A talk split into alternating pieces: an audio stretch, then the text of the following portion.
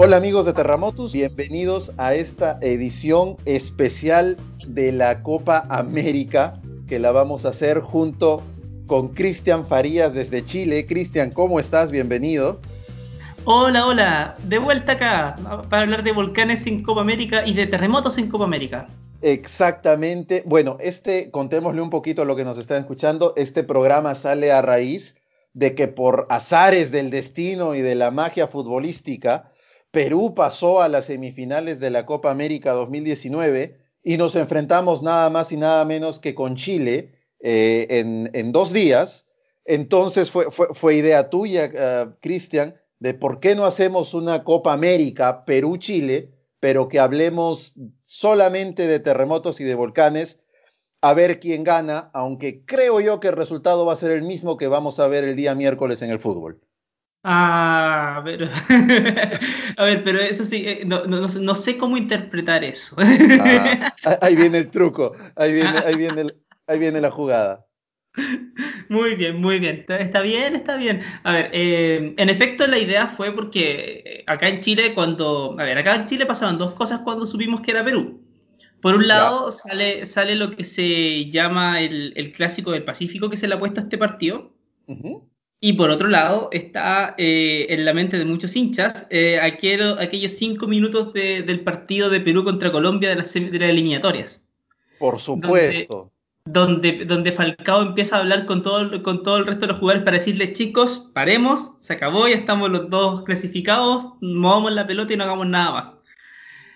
En, entonces, Pero claro, hincha... eso, eso fue lo que pasó. T- todos recordamos que, que fue Falcao el que le dijo a, a, a, a, creo que fue a Guerrero, a uno de nuestros jugadores, y ahí se, se hablaban todo y decían: bueno, tranquilo, creo que Chile estaba empatando, ¿verdad? O Chile estaba... Estaba, estaba, estaba ganando su partido, pero con el empate entre Perú y Colombia era suficiente para que los dos pasemos. Íbamos perdiendo, pero, pero significaba, pero íbamos perdiendo y si alguno de los dos hacía un gol, eh, Colombia o Perú, pasábamos. Entonces ya significaba que con eso estábamos listos y, y se acababa. Así que después de eso, obviamente el periodismo deportivo dijo: ya, este es el, esta es la oportunidad de venganza del Pacto de Lima, como se le puso. El Pacto de Lima. El Pacto de Lima. y, y la verdad es que cuando yo vi esto, yo dije: no, esto llama a que hay que hacer un, un, un esfuerzo eh, un esfuerzo bilateral para poder hablar de, de terremotos y de volcanes a una escala a una escala apropiada. A una Así escala que, apropiada. Había que hacerlo. Llevemos la Copa América al mundo de las ciencias de la Tierra, que creo que ahí es, es, es mucho más... Eh, ¿cómo le decimos? Decoroso y más civilizado. Es más tranquilo, claro. Es más tranquilo. Claro, ahora, ahora no te olvides que seguimos siendo personas y seguramente no va a faltar el científico que se va, que va a ponerse en modo muy hincha y va a decir quizás cosas que no, no, que no vienen al caso. Ah, por supuesto, sí, por supuesto. Bueno, personalmente no, no soy muy hincha del fútbol, no soy muy seguidor de, de, de, del fútbol, pero siempre un partido entre países sudamericanos es bonito. Y más aún si ahora le ponemos el toque geocientífico, que, que creo que así debería ser siempre. Sí, es la idea. La idea de este podcast, creo yo, va por el lado de, de establecer estas alianzas interesantes que uno puede armar con los países amigos fundamentalmente. Por supuesto. Bueno, tú en tu cuenta de Twitter, es arroba Farías Vega, has estado haciendo la Copa América de los Volcanes. Cuéntame cómo te ha ido, y, y bueno, a quienes no siguen a Cristian tienen que hacerlo. Ha sido un... una experiencia en la cual los peruanos nos ha ido muy mal, no hemos pasado la fase de grupos, pero a ver, cuéntanos por favor, ¿cómo te ha ido con la Copa América de los Volcanes? Bien, la idea de la Copa América de los Volcanes es, pa- es un invento para poder eh, transmitir de, de, de manera lúdica eh, lo que tenga que ver con la personalidad de los volcanes que tenemos, eh, el cómo se han portado por otro lado y también tomando en cuenta eh, cuántas personas están expuestas a ellos. Entonces es una oportunidad como para discutir sobre los volcanes, fundamentalmente. Uh-huh. La, el año pasado bien lo habíamos hecho eh, en Chile, como una Copa de Chile. Y este año fue la idea de ya, ok, ¿sabes qué? Hagámoslo a nivel más grande. Y todo esto surge porque hay una volcanóloga que es de Nueva Zelanda, que se llama Janine Krippner, que también es como bien famosa en Twitter, que a ella se le ocurrió hacerle una eh, a nivel mundial, pero... pero yo le escribí y le decía: ¿sabes, Janine? Podemos hacerla más futbolera. Y ahí fue donde salió la idea de la, de la Copa Chile y ahora la Copa América, que es como la, la, la idea para expandirla. Ahora bien, para armar la Copa América, la, la idea fue tomar eh, los, por tomar los, eh, los volcanes que están participando dentro de los, dentro de los países que están en la Copa. Uh-huh. Eso significa entonces que eh, si tú tomas todos los países que participan, naturalmente no todos los países son parte de... de no, no todos los países tienen volcanes, lógico, naturalmente. Sí. Entonces la idea era armar un cuadro de treinta y dos volcanes y, y teníamos que elegir de alguna manera quiénes eran los que mandaban. Así que obviamente los que podían mandaban. Chile mandó, Perú mandó volcanes. Perú mandó cuatro volcanes, si mal no recuerdo, que lo elegimos con amigos geólogos de acá. Empezamos a, a pensar qué volcanes de Perú serían buenos representantes. Chile mandó también, mandó cinco, Ecuador mandó cinco, Colombia mandó cinco, si mal no recuerdo. Creo. Sí, cinco. Japón mandó cinco, Argentina mandó cuatro, Bolivia mandó cuatro. Y, y el tema va en que cuando empezamos a armar esto, entonces después nos pusimos a... Tuve que armar tuve que armar una, un, un ranking de, de... como de riesgo. Un ranking muy por encima de riesgo que, que bueno, no es tan... no es tan sencillo de hacer, porque tienes que contemplar cuántas personas son las que viven en torno al volcán, cuál, cuál, cómo han sido las erupciones del volcán, y ahí es donde todo se complica un poco más. Así exacto, que exacto. Armé, armé cuatro bombos, eh, con los volcanes como comillas más riesgosos que podrían ser, uh-huh. eh, y después se sorteaban grupos de cuatro, ocho grupos de cuatro, clasifica los dos primeros, luego octavos de final, cuartos de final, semifinales y la final. Así que eh, la idea era que era votación popular, pero obviamente en cada hilo de Twitter uno se puede explicar qué volcán es el que está participando y qué cosas interesantes tiene para que alguien pueda aprenderlo y para que alguien pueda empezar a armarse una idea de cómo se comporta ese volcán. Y bueno, lamentablemente ningún volcán de Perú pasó la fase de grupos. De ¿Cuáles hecho, eran los volcanes peruanos que estaban? Estaba... Estaba, ¿Estaba Misti, el Ubinas?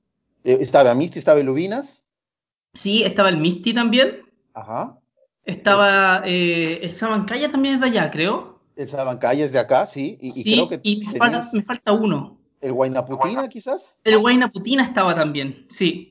Sí, claro, esos, esos son nuestros cuatro volcanes mucho más emblemáticos y los uh-huh. que han causado más problemas en la historia del Perú, por lo menos, ¿no? Qué lástima que no hayan pasado a la, a la fase de, de semifinal, cuartos de final, digamos. Pero hay que, hay que entender esta Copa América y los volcanes como, como un ejercicio educativo. No solamente se trata de, de hacer pelear volcán con volcán, sino que se estima cuál es el grado de riesgo que significa, cuál es la población que está afectada y, y sobre todo este, cu- cu- cuán próxima o cuán posible es una, es una erupción del, del volcán. Exactamente, y esa es la, ese es el fondo del, de, de todo esto. Entonces el tema va en que eh, nos pusimos a, a trabajar en eso y bueno, la, hemos tenido cosas bastante interesantes en el camino. Ahora bien, eh, ocurre que, que ya se van armando los cuartos de final, estamos en octavos de final y bueno, también hay mucha gente que me sigue de Chile, entonces naturalmente como que va a haber una tendencia a que los, a que los volcanes chilenos les vaya mejor, pero... Ajá. Pero ha habido casos bien raros. Por ejemplo, un grupo lo ganó un volcán de Ecuador que no hace erupción hace como setecientos años, pero que fue una tremenda erupción, y con eso la gente se quedó y dijo, yo voto por ese volcán. Claro, claro, claro. Así que, así que se, ha, se han dado cosas divertidas. Y bueno, de ahí también sale un poco esto. Yo pensaba de verdad que Lubinas iba a pasar a octavos de final. Yo lo veía como un candidato, pero no pasó. Yo le, yo le ponía más mis monedas, a, de hecho yo voté por el Huaynaputina, porque ¿ya? esa es nuestra erupción más grande registrada en nuestra historia. Para uh-huh. nuestros oyentes que, que, que, que no deben estar tan familiarizados con el nombre, Huaynaputina es un volcán que queda en la región Moquegua, el cual en el año mil seiscientos tuvo una erupción gigantesca, que se cree que la ceniza cayó en ciudades... Está en Moquegua, en la costa sur del Perú, la ceniza cayó en Cusco, cayó en la sierra, cayó en la costa y, y, y inclusive generó una especie de microinvierno volcánico por muchos años en el sur del Perú. Uh, y de hecho la, la, las, las, las dunas medias blanquecinas que se ven en, el des, en los desiertos de Arequipa y Moquegua cuando uno viaja por, por carretera son unas dunas plateadas muy hermosas que son la ceniza del volcán Huaynaputina. botó tanta ceniza que ahora su ceniza se ha convertido en, en, en dunas que pasean por todo el sur del Perú. Por eso yo, yo le ponía mucho más, eh, más, un poco más de ánimo al volcán Huaynaputina a ver si pasaba, pero no pasó, lamentablemente. Contrario a la selección nacional que sí pasó. Eso sí fue, bordeó lo milagroso para nosotros. Claro, eh, pero por lo mismo, esas historias yo, yo creo que es, eran lo, eso es lo importante de rescatar de esta copa. Es cuando alguien dice, oye, pero esa erupción fue increíble, tenemos que sacar, revivirla, y uno, y uno empieza como a hablar bastante del patrimonio que uno tiene. Y eso Exacto. también es un poco la idea de esta conversación. Es decir, por un lado están los volcanes. Por ejemplo, creo que uno de los mejores videos que he visto de un lahar en, en Sudamérica es uno del Ubinas. Sí, porque claro se, ve, sí. se, se ve la partida de un lahar como un flujo tremendamente eh, denso que va moviéndose lentamente, que empieza a caer, a caer, pero tú sabes que si te paras ahí estás frito. Sí, sí, sí claro, ese, ese, fue, ese fue un video del año dos mil tres, si no me equivoco. Creo. Uh, y, y de hecho yo era parte del grupo de vulcanólogos que estaba monitoreando el, el Ubinas en ese tiempo. Y, ah, dale. Y, sí, sí, mira, mira qué pequeño es el mundo geológico. Uh, y, y vimos ese y vimos ese lahar, y de hecho, o sea, es, es de libro, es, es muy un video muy, muy hermoso para los que nos dedicamos a estas cosas raras. Claro. Uh, entonces, uh, bueno, eh, ¿qué, ¿qué expectativas tienes para la Copa América y los volcanes? A ver, si, fue, si yo la veo como este lado de, de persona que le gustan los volcanes como a mí, eh, está hecha, está, está, el cuadro está bastante bonito para que llegue un volcán muy, uh, muy explosivo a la final versus uno muy activo. Entonces te daría como un contraste. Pero no, no sé si van a ser dos chilenos, puede que sean dos chilenos, pero porque el problema es que está el Fuji. Y el sí. Fuji a la gente le gusta porque es lindo. Es Entonces, lindo. Ahora también, el, el Fuji hizo una erupción hace cuánto, hace como quinientos, seiscientos años, que también fue tremenda. Pero, pero le gusta al, al mundo porque es lindo. Entonces quizás pueda llegar un poco más allá. Seguramente por Chile va, el Villarrica va a llegar lejos porque es tan famoso que va a llegar donde sea. Pero vamos a ver, yo honestamente quiero, quiero ver cómo se desarrolla, porque yo tengo mi candidato, pero mi candidato no es el volcán más, más activo ni el que tiene las erupciones más, más grandes. Entonces es, es como candidato en el corazón nada más. Ya. yo, yo tenía mi candidato propio que se llama Tutupaca, que es ya. el volcán sobre el cual yo hice mi doctorado, que está aquí en Perú. ¿Ya? ¿No? Que, que de hecho, y eso ahí va para nuestro, nuestro pequeño duelo geológico, es uh-huh. hasta, hasta lo, que, lo que tenemos los últimos datos, es el último colapso de flanco que hemos tenido en los Andes. ¿Cuándo eh, fue? Eh, eh, entonces, este, yo creo que ahí le ponemos un uno a cero a favor de, de Perú, porque eh, de, de toda la, la bibliografía, y vaya que, que yo me la he revisado, la del Tutupaca es el último colapso de flanco. ¿Qué quiere decir un colapso de flanco para los que nos, nos están escuchando? Es que normalmente un volcán erupciona para arriba. Se ve como en los dibujos animados, como en tantos videos, una columna eruptiva que va hacia el cielo. Imagínense que, que la parte de arriba, el cráter, la caldera, está tapada con un, con un supercorcho. Entonces el volcán tiene muchos gases, tiene mucho material adentro y no puede salir por arriba. Es una olla a presión. Entonces, de hecho, toda esa energía se libera por un costado del, del volcán y, y el volcán se rompe, se abre, se, se, se explota íntegramente. Bueno, el, el Tutupaca hizo, ubicado en la región Tacna, muy cerquita al borde con Chile, hizo eso nada más hace doscientos años. ¡Wow! Te... Eso sí. fue ayer. Ayer, fue hace doscientos años, lo tenemos datado, la, el, el, el, la publicación está en camino. Uh-huh. Y, y, y, y bueno, eso es este. Tu, tuve la suerte de que, de que mi, mi doctorado fue, fue parte esencial de esa investigación. Y, y sí, tuvimos un colapso de domo gigantesco con todas las, las, las características eh, eh, de, del monte santelianas, así muy, muy parecidas. Y, y bueno, fue, fue, fue súper bonito. Entonces, ese era, ese era mi caballo para, para esta competencia. Uno oh, me lo sabía, mal por mí, mal por mí. Eh, el, acá uno que no llegó a, a participar por Chile, por, porque no tiene muchas erupciones últimamente, es el Antuco, claro. que es un volcán que también nace del colapso de otro. Entonces, eh, el Antuco normalmente, ahora tú lo ves, es un volcán que, que suele hacer erupciones súper poco explosivas, no, no, no molesta a nadie, es hasta lindo, uno lo ve cuando llega, super, es muy cónico, muy precioso. Eh, tiene una laguna al lado, y normalmente esa laguna se fue generando porque, bueno, tenía ríos de lava que empezaban a bajar y que entrampaban la, la salida de un río, y eso te genera un lago con el tiempo. Pero mucho tiempo atrás, hace ya unos, unos cuantos miles de años, existía otro volcán que era más alto que el Antuco que tenemos ahora, uh-huh. y ese también colapsó, colapsó lateralmente.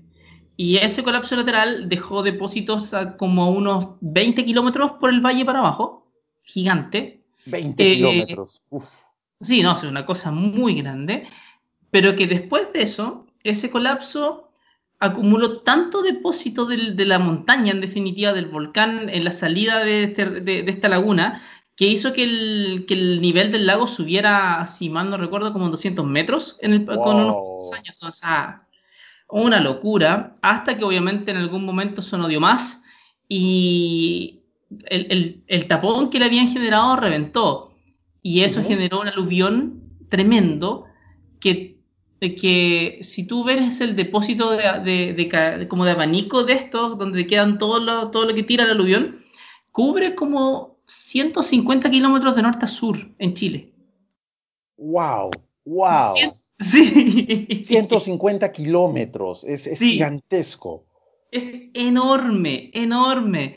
Y hay un mapa increíble que es de Hugo Moreno, uno de los vulcanólogos más conocidos que tenemos en Chile, y que lo ha estudiado muy en detalle, que es increíble. Tú ves una, donde está el Antuco y ves, un, ves todo un depósito de caída gigante, y también se genera mucha, eso trajo mucha arena basáltica, eh, uh-huh. así que esa zona tiene mucha arena, y es muy raro que en la zona de la depresión intermedia haya arena, y claro. la gente siempre lo ha, cre- ha crecido con, ese, con eso, pero es del, de, del colapso del Antuco. Después de eso el Antuco volvió a crecer, obviamente, porque el magma siempre quiere salir y quiere volver a armarse.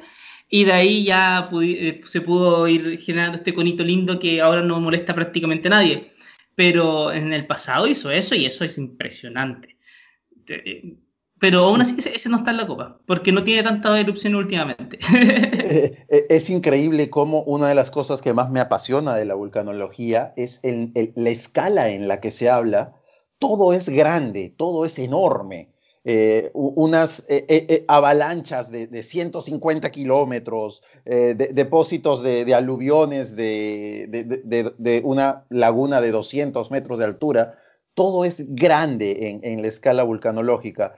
Eh, si, si una, una erupción promedio, una, una chica, está, está, libera una cantidad de energía bastante veces superiores a la de una bomba atómica, por ejemplo, y eso la gente no lo sabe. ¿No? Uno, uno, uno cuando piensa en grado de destrucción, piensa en un explosivo, piensa en, en la bomba de Hiroshima o Nagasaki.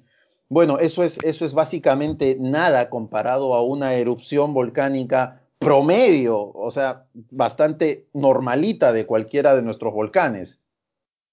Claro que sí, de hecho ahí va el tema de que lo que pasa es que muchas veces las personas tienden a pensar de que como cuando ven ceniza de un volcán es como, loco, esto es ceniza, lo veo cada vez que quemo algo, y cuando en no. realidad la ceniza es, es roca molida, entonces para Exacto. que tú puedas moler roca, eh, tienes que tener una fuerza tan grande, una presión tan grande dentro de ese magma que va a salir a la superficie, que cuando sale rompe todo.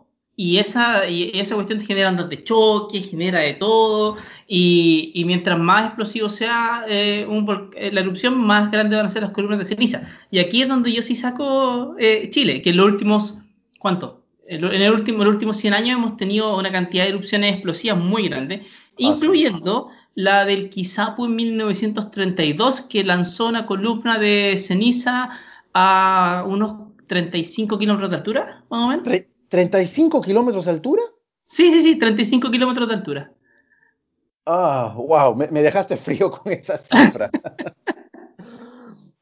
cuando, cuando yo trabajaba en el Servicio Geológico de Perú y el Ubinas emitía una columna de dos kilómetros de altura, uh-huh. ya básicamente abríamos la champaña y nos poníamos a festejar porque eso es bastante grande para nosotros.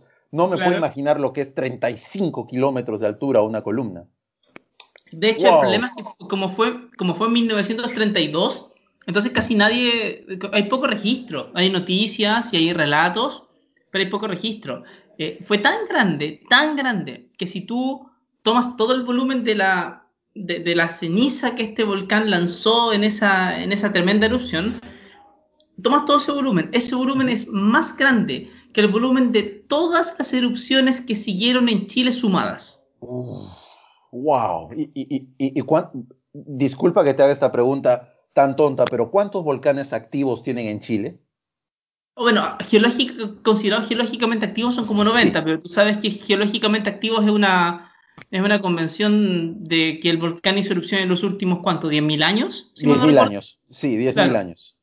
Tienen noventa. Entonces, como noventa, un poco más quizás, pero no. Pero de, lo, de los que están metiendo ruido últimamente son del orden de, ¿cuánto? Unos veinte, que son los que han llevado la batuta en los últimos, hablemos en tiempos históricos. Eh, bueno, y, acá y, en el Perú tenemos doce. y, y los que hacen ruido son dos, nada más. A, ahí creo que perdemos y no es necesario penales. Pero esa erupción del Quizapu fue increíble. Hay un video de una señora en YouTube eh, de Uruguay. Ella era niña en el momento que el Quizapu hizo erupción. Ya. Y, y ella se dio cuenta que de pronto el cielo caía como una ceniza rara, algo bien extraño. Y no sabían qué era, y como ella estaba en el colegio, y, y en esa época también se, se, se enseñaba mucha más ciencia que ahora, entonces el profesor en ciencias les dijo, ya, pero tratemos de ver qué es lo que es esto. Entonces le, le, le pusieron en distintas cosas, le pusieron en un poquito de ácido, no le pasaba nada, le pusieron en otra cosa y no pasaba nada, hasta que de pronto para poder entender lo que era, les llegó la noticia, días después, de que había un volcán en Chile que había hecho erupción. La niña estaba en Uruguay. Estaban recibiendo la ceniza, y les estaba cubriendo la, la ciudad, y, y ahora estaban entendiendo lo que era una erupción. Es un, es un video precioso de una señora que cuenta esa historia. Una señora la que no sé si estará viva, pero ya era muy vieja cuando lo dijo. La niña estaba a más o menos dos mil kilómetros de distancia del volcán y les caía la ceniza. Increíble. Yo, no, yo, creo que, yo creo que más, porque el Quizapu está bien al sur, ¿no? El Quizapu está como a la altura de Talca... Ya. Que eso, que eso este, está Santiago y quizá está como a trescientos kilómetros al sur de Santiago. Sí, sí, justo aquí sí. Estoy haciendo la medida para que tengan más o menos una uh-huh. referencia. Sí, dos mil trescientos kilómetros de distancia. Claro. O sea, eso quiere decir que, que esa, esa, esa ceniza no solamente cayó en Chile, cayó en Argentina, cayó en sí. Uruguay y, y, y seguramente también en Bolivia y en el sur del Perú por la dirección de los vientos, sin duda. No, y de... De hecho, dio la vuelta al mundo. Es tan grande que da la vuelta al mundo. Ah, sí, por supuesto. Claro que sí. Entonces... Eh, y, es, y una más, una más de esa, solamente para poder ponerla en contexto. Bueno, ocurre que, que el sonido, uno piensa en una erupción como que algo, algo que tiene que tener un sonido muy grande, un boom gigante. Sí. Pero muchas veces pasa que al lado de una erupción no escuchas nada y es porque eh, el aire caliente va hacia arriba. Entonces, en las ondas de sonido encuentran que es más fácil viajar hacia arriba. Ajá. Uh-huh.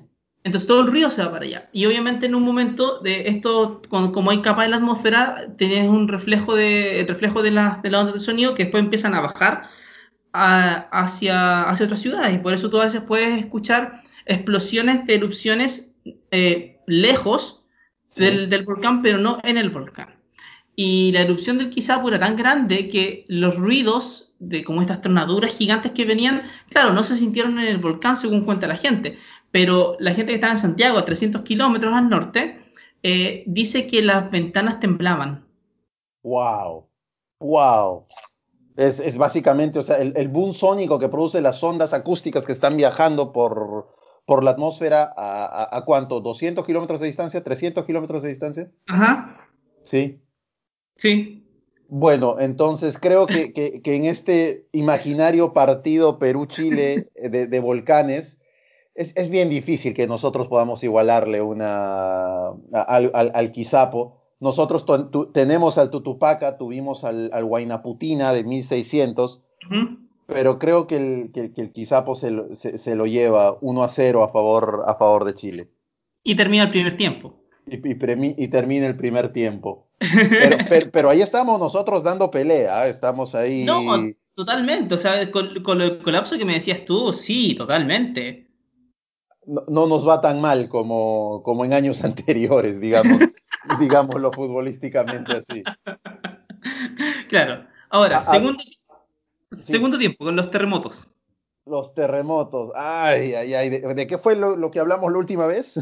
mil novecientos sesenta. Sí. Bueno, eso es medio injusto, ¿ya? Eso es medio injusto porque eso es como si ustedes tuvieran a, a, a, a todos los mejores jugadores del mundo en una sola selección, porque es bien difícil ponerle freno al terremoto de mil novecientos sesenta. Eh, yo, yo sacaría mi tarjeta de, de no, no de no del terremoto más fuerte que hemos tenido, sino del más letal, que fue el treinta y uno de mayo de mil novecientos setenta. Fue un magnitud siete punto nueve que ocurrió en el norte del Perú, en Chimbote, y lo cual tres minutos después produjo el desprendimiento de un bloque del Nevado Huascarán, uh-huh. el cual se convirtió en un aluvión gigantesco que por lo menos solamente el aluvión mató tres mil personas, tres mil a cuatro mil personas. Y sumado más las víctimas de, del sismo y del tsunami, fácilmente llegamos a las, a las cinco mil personas. Esa sería nuestra, nuestra, nuestra tarjeta que, que, que sacaríamos. Por lo demás, no, no, no, no tenemos ningún otro evento, que de hecho el evento de mil novecientos setenta marcó tanto la, la historia del Perú que antes de eso no teníamos un sistema de, de defensa civil, de protección civil. Antes de eso no estaba, no estaba institucionalizado los cuerpos de bomberos, los cuerpos de rescate.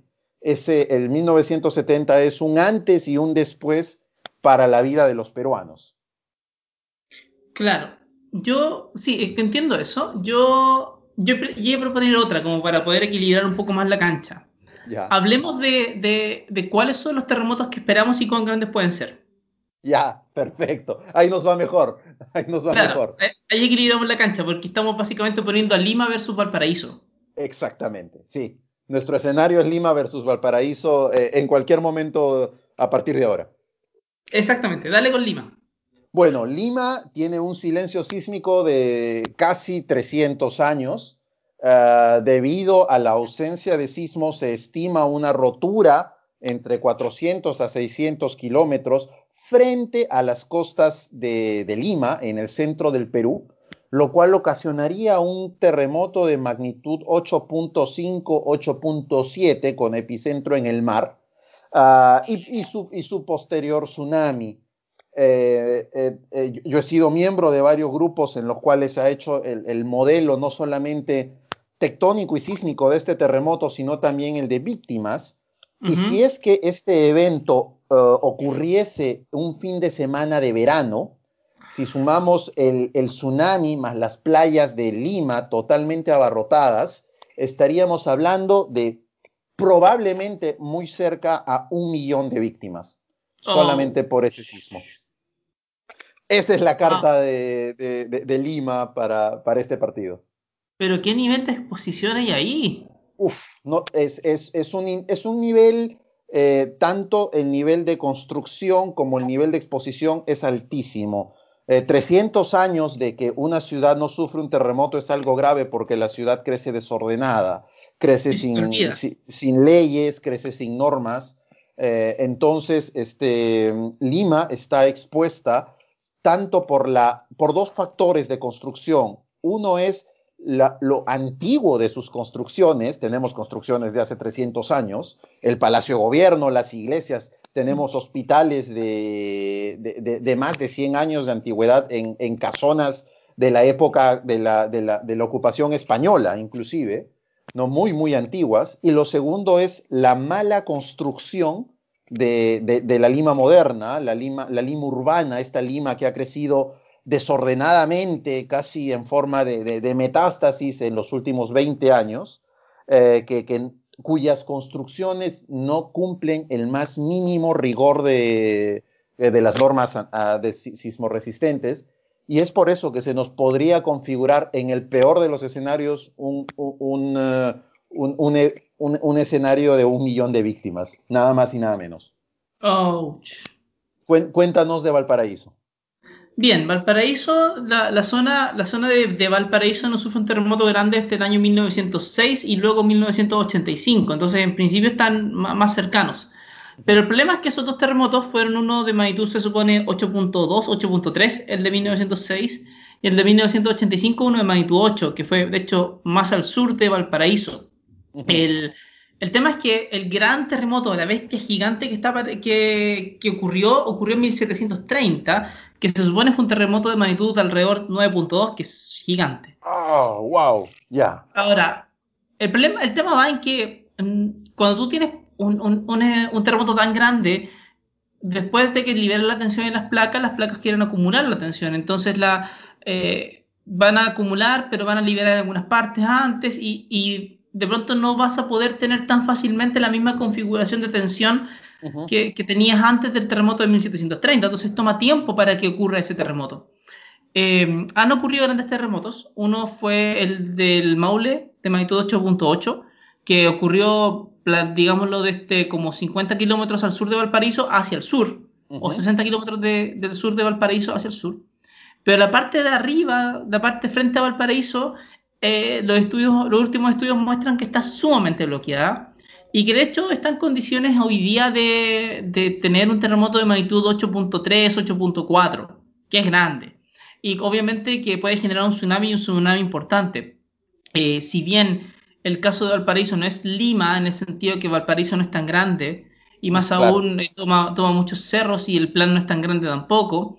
Eh, el tema es que sí, en, en la zona que estaría afectando y que se sentiría muy fuerte el terremoto, tienes al, eh, la mayor parte de la industria de Chile.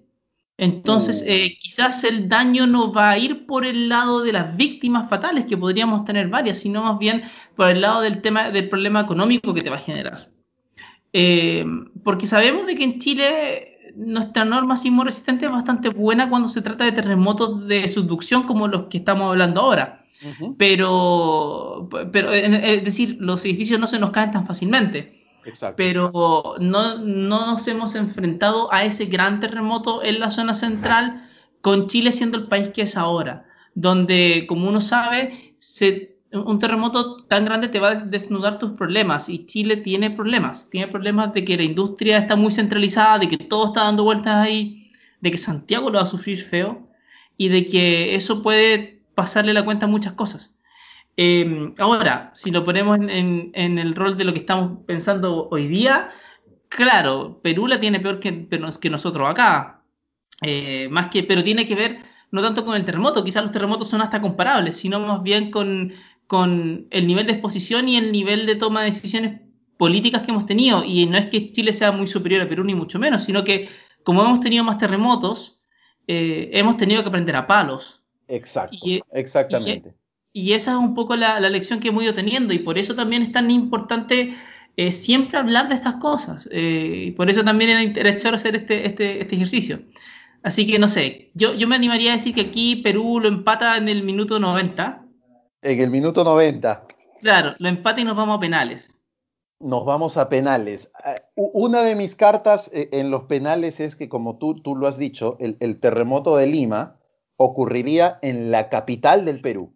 Aquí uh-huh. está, y Lima es, el Perú es centralista, el Perú es Lima, uh, y, y Lima es un par de calles nada más, entonces este, es, es, es, es muy centralista, entonces uh, aquí no solamente colapsaría la parte de gobierno, porque se caería Palacio de Gobierno, por así decirlo, que, está, que es un edificio muy hermoso, pero también muy antiguo, sino que también colapsaría nuestra economía, colapsaría parte de nuestra industria, colapsarían los servicios básicos, y, y bueno, además le ponemos la, la sal y la pimienta de que hay, creo que ya son once millones de personas viviendo en la zona del epicentro.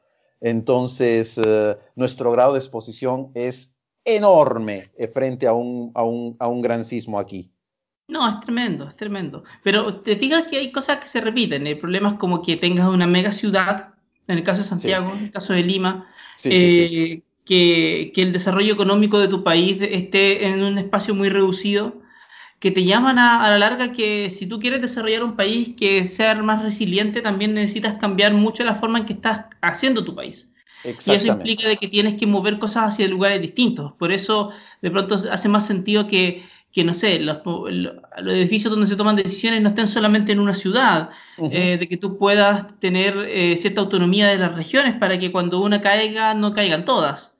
Eh, y eso sí son temas relevantes que uno debería ponerlo en la palestra pública en vez de pensar en los terremotos como estos eventos que solamente vienen a generar destrucción y que lo mejor que podemos hacer es intentar predecirlos, que, por cierto, nadie lo sabe hacer y que no es la... y que son tremendamente complejos y capaz que nunca podamos.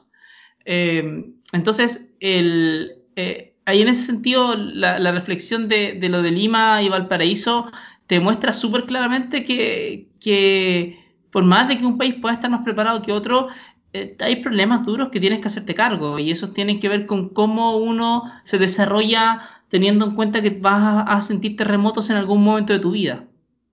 Sí, claro que sí, y, y lo que tú has dicho es algo muy importante, el cómo estamos no solamente construyendo nuestras ciudades, sino nuestros países, ¿no? Cómo hacer un país resiliente si tienes todo el gobierno, toda la economía y todo el despoder político en una sola ciudad.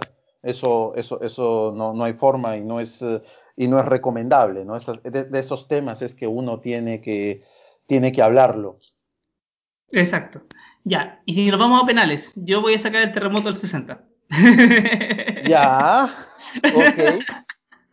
Yo saco, ah, ¿yo qué saco ahora? Pues saco el terremoto de Arequipa del, del dos mil uno, que generó un tsunami chiquito y, y, y, se, y sin embargo mató gente. ¿Por qué? Y ahí viene, ahí viene el, el, el por qué el penal casi se sale del arco, pero entró. Este, porque la gente que estaba en, en un balneario que se llama Camaná, al ver que el mar se retira, porque ya venía el tsunami, el mar al retirarse dejó muchos peces vivos no, ahí no, saltando. No, no. Estaban el, el, el mar se retiró y los peces ahí estaban saltando, y mucha gente se metió hacia, hacia el mar a sacar los peces, y de ahí vinieron las olas de tsunami y, y, y, y se los llevaron. Creo que fueron veintitantas víctimas solamente por ese acto tan, tan, tan, tan... peligroso y tan irresponsable. Les pasó lo de Tailandia. Sí, eh, nos, pasó, nos, nos pasó exactamente lo mismo, ¿no? Pero con, con la diferencia de que, bueno, todavía en Tailandia eh, eh, el sismo fue lejos, no lo habían sentido, ¿no? Pero claro. el, ahí el epicentro fue ahí mismo, estaban todos asustados, vieron que el mar se retiró y no tuvieron mejor idea que, que meterse a sacar los peces que estaban ahí saltando, ¿no? Y, y, des, y después vino el tsunami y se los llevó. Nosotros acá tuvimos un problema bien fuerte con el terremoto del Maule del dos mil diez, eh, pero no fue un problema de las personas mismas, sino que un problema a nivel, a nivel gubernamental. Eh, sí. Porque las personas que estaban tomando decisiones ese día, o, o las, mejor dicho, las personas que asesoraban a los tomadores de decisiones en el, en el momento del, del terremoto, no sabían leer inglés por un lado, no sabían eh, entender lo que pasaba con un fenómeno como este. Entonces cuando les llega la primera, eh, cuando sienten el terremoto, no sabían si tenían que dar una alerta, una alerta de tsunami o no. Eh, sus instrumentos no les mostraban nada, pero no les mostraban nada porque ya no estaban operativos, porque exacto, el tsunami ya no estaba llevando. Sí, claro. Sí, sí, eh, claro. Y les llegó, y les llegó la advertencia de este Hawái, de este observatorio de tsunamis, uh-huh. que les dijo, les va un tsunami. Sí. Y... y como no sabían leer inglés, entonces no supieron entender lo que era. Y dijeron, no, es una alerta, no, no es, un, es una alarma, no es una alerta, no tenemos que hacer, eh, producir pánico. Y esta idea de que vas a producir pánico por sobre todas las cuestiones hizo que mucha gente fuera demasiado cauta. Ajá. Y sí. Eso llevó a que hubo anuncios de prensa donde se decía que no había tsunami cuando ya el tsunami había golpeado y se había llevado unas cuantas casas en la, en, en la, en la costa. Sí. Sí, claro. Es, es, es, eh, aquí las noticias fueron muy fuertes respecto a eso porque, porque se vio cómo levantaban y volvían a poner la, la alerta de tsunami eh, y se contradecían entre instituciones y, y al final fue, fue, fue muy tarde la, la decisión tomada y, y cobró vidas, ¿no? Es, ese fue un, un ejemplo que se conoce lamentablemente a nivel mundial. Claro, y el problema fue que eso te destruye la confianza que tiene la ciudadanía en, las, en, en las entidades que tienen que, que cuidarte. Exacto, y eso es terrible. Yo, yo siempre soy, yo siempre planteo de que uno como ciudadano tiene que poder confiar en su oficina de emergencia, uno como ciudadano tiene que poder confiar en, el, en la entidad que monitorea terremotos uh-huh. y en la entidad que te monitorea volcanes, porque tienes expertos en las áreas que están trabajando ahí. Pero al mismo tiempo estas entidades tienen que, tienen que ganarse la confianza. Y ahí la comunicación, la comunicación del científico hacia la comunidad es súper importante porque uno genera estos lazos. Esos no estaban. Y como no estuvieron, hubo personas que no eran científicos que terminaron tomando decisiones científicas que, que le costaron la vida a muchas personas. Sí, claro que sí. Yo, yo, yo lo empato, ese, ese gol de penal que acabas por meter. Eh, uh-huh. Justamente en el último terremoto de subducción que hemos tenido, el año dos mil siete, eh, fue, fue, fue el, el día, el quince de agosto del dos mil siete, donde todo falló en Perú. Fallaron las comunicaciones, falló la electricidad, falló, y entre ellos falló la, la escala de comunicación hacia el presidente de la República de ese entonces, eh, que se sintió el, el, el temblor, el movimiento, básicamente en todo el territorio peruano. Y no había, no había forma de que lleguen los reportes a Lima, este, porque se había caído la señal de teléfono y, y no había mucha señal satelital en ese tiempo. Y, y alguien le dijo al presidente de, de la nación que, que simplemente había sido un temblor y que no había pasado nada. Y él salió a los pocos minutos en televisión abierta a decir eso. Dijo, no tenemos reportes de daños, no ha pasado nada, todo está bien. Mientras tanto, al, al sur de Lima, aquí nomás a doscientos kilómetros o menos, eh, allá habían muerto quinientas personas producto de un terremoto por falta de comunicación con los equipos, con las instituciones científicas, con el gobierno. Ahí fue, ese, ese fue el día, yo, yo lo llamo el día en el que todo salió mal en, en, en Perú. Y eso te muestra que cuán importante es, es de verdad tener instancias de comunicarse con la población. Sí, de, claro. Porque, porque un ciudadano no tiene por qué tener idea de, de geociencia, pero es responsabilidad de uno que vive en estos países de, de bajarlo, de, de, de tomar lo que uno sabe, encontrar la manera de transmitirlo para que entendamos qué pasa. Y así, de alguna forma u otra, cuando tengamos un momento de emergencia, todos, todos sepamos qué hacer y que no tengamos problemas. Sí, sí, sí, sí, sí, sin lugar a dudas. Creo uh-huh. que estamos empana- empatados en penales. Sí, creo que estamos empatados en sí. penales, pero es porque estamos tomando mucho en cuenta el, el, el impacto que tienen los terremotos. Sí. El impacto que estamos teniendo. Vamos a algo así totalmente uh, tangible, algo que es intocable y que de hecho me van a detestar por sacarlo, por sacar el tema. ¿Cuántas marchas por la ciencia han tenido en Chile? Uy, eh, varias. Varias, eh, bueno, eh, no sé exactamente el número y me siento tremendamente mal por no acordarme del número en este momento, eh, pero sí me acuerdo muy bien que, por ejemplo, partimos teniendo una marcha por la ciencia frente a las oficinas de la Comisión Nacional de Ciencia y Tecnología. Ajá. El año dos mil seis hubo ¿sí? una, y después eh, todo se calmó un poco más y cuando ya empezó la idea del March for Science a nivel mundial, Chile se ha ido ¿sí? sumando todos los años. Bueno, eh, eh, eh, yo, yo tengo el dato, porque es un dato bastante vergonzoso para nosotros. Eh, este año, el cuatro de marzo, en el March for Science, eh, Chile tuvo al menos seis marchas oficializadas en uh-huh. distintas seis ciudades. Sí, es cierto. En el, eh, en el Perú no hemos tenido ninguna, nunca, nunca, nunca, nunca. Este, en, entonces... Eh, de hecho, yo soy el que, el que se, ha, se, se ha ofrecido para organizar la March for Science del próximo año aquí en Lima, para, para ver si siquiera podemos figurar en el, en el mapa mundi eh, de, de las marchas por la ciencia de todo el mundo, eh, para, para, no solamente para llamar la atención de, la, de, de, la, de los gobernantes para que inviertan más en ciencia y tecnología, sino de la población, de la población misma para que se interese por la ciencia, para que sepa que, que, que, que esta ciencia de la cual tú y yo hablamos, de los biólogos, de los médicos, de los astro, astrónomos, eh, salva vidas y, y hace nuestras vidas mejor.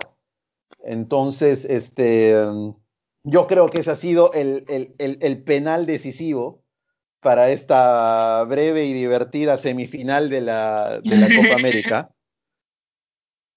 Sí, yo, yo, mira, es súper interesante, el partido comunidad muy de, muy de juego y terminamos teniendo conver- unas conclusiones bien, bien importantes acerca del rol del científico en la sociedad. Sí, claro que sí, y, y nosotros desde acá, desde Perú, vemos, vemos co- con cierto aire de envidia cómo, cómo se, se está desarrollando la, el avance de la ciencia y, y, y por lo menos de la conciencia científica en, en Chile. es algo que, que realmente nosotros tenemos que llegar, ya sea eh, por las buenas, por el camino bueno, o por las malas, que va a ser cuando realmente necesitemos de la ciencia a, a gritos y la ciencia esté ahí disponible, ¿no? Y, y eso generalmente pasa durante un desastre, ¿no? Lamentablemente uno, uno no aprende de cicatrices ajenas. No, no, uno aprende cuando le golpean. Y sí. eso, y lamentablemente te, parece que tenemos que pasar por eso. Y sí. cuando entendemos que los desastres de verdad no son naturales, sino que dependen de nuestra mala respuesta a algo, uno se da dando cuenta de que es peor todavía, porque los golpes son culpa de uno. Sí, claro que sí. Finalmente, ya para terminar, ¿cuál es tu score de, de, del partido de verdad que ocurrirá este, este miércoles entre Chile y Perú? Uy, a ver, eh, Perú puede ganarle a Chile, partamos de ahí. Yo creo que, que aunque uno haga esta, esta, esta idea de este análisis de jugador a jugador y Chile salga ganando, yo creo que Perú puede ganarle a Chile. Pero al mismo tiempo, eh, obviamente Chile también puede. Entonces yo creo, como soy chileno, yo creo que podemos ganar un dos uno o algo por el estilo. Ya, yo, yo digo que nosotros vamos a jugar a la peruana, como siempre. ¿Y cómo se juega a la peruana? Haciendo sufrir a la hinchada. Pero así sufrir al, al punto del paro cardíaco. Así, a, a, entonces, yo digo que gana Perú uno cero, pero con dos goles anulados por V A R. ¡Oh! Y esa está buena. Así, okay, entonces, okay. entonces dos goles anulados a Chile, obviamente. A, a Chile, sí, sí, sí. Claro, Yo digo claro. que dos goles se le anula a Chile por V A R y Perú gana, pero así sudando y nos morimos de miedo, como siempre lo hacemos. Es, es, es a la peruana, es así. Sí, sí, un comentarista peruano deportivo eh, que lamentablemente murió antes del Mundial tenía una frase que es muy simbólica para nosotros. Si no se sufre, no vale. Entonces nosotros tenemos que sufrir para disfrutar un partido. Es, es, es parte de, de, de cómo vivimos el fútbol y, y en realidad cómo vivimos la vida. Perfecto. Vale, sí. maravilloso. Con eso nos Maravilloso. Quedamos. Muchísimas gracias. Por favor, eh, danos tu usuario de Twitter para que todos los que escuchen te puedan seguir y, y, y podamos continuar esta conversación por redes sociales. Eh, me pueden encontrar en Twitter en ce Farías Vega. Porque me llamo Cristian Farías Vega, así que ahí está. Y bueno, sigan la Copa América de los Volcanes, eh, vayan votando, eh, si quieren, por último, en cizaña contra cualquier volcán chileno, pero voten y que, se, y que se, sea entretenido, para que todos aprendamos, pero también todos nos divirtamos mucho, eso es lo importante. Eso, eso es lo importante, Cristian. Muchísimas gracias por esta divertida conversación. Hay que recordar que lo del miércoles es solamente un partido de fútbol, que, que la hermandad y la unión entre Perú y Chile está mucho más la- larga y mucho más arraigada que, que once campeones eh, enfrentándose eh, frente a frente eh, por noventa minutos. Muchísimas Exacto. gracias. Un abrazo gigante. Un abrazo y gracias a todos los que han escuchado este capítulo especial de Terramotus por la Copa América, uh, y, y bueno, terminó ganando Chile eh, la, la, la Geocopa América do, do, dos mil diecinueve. Veamos qué pasa. Gracias a todos. Chao, chao.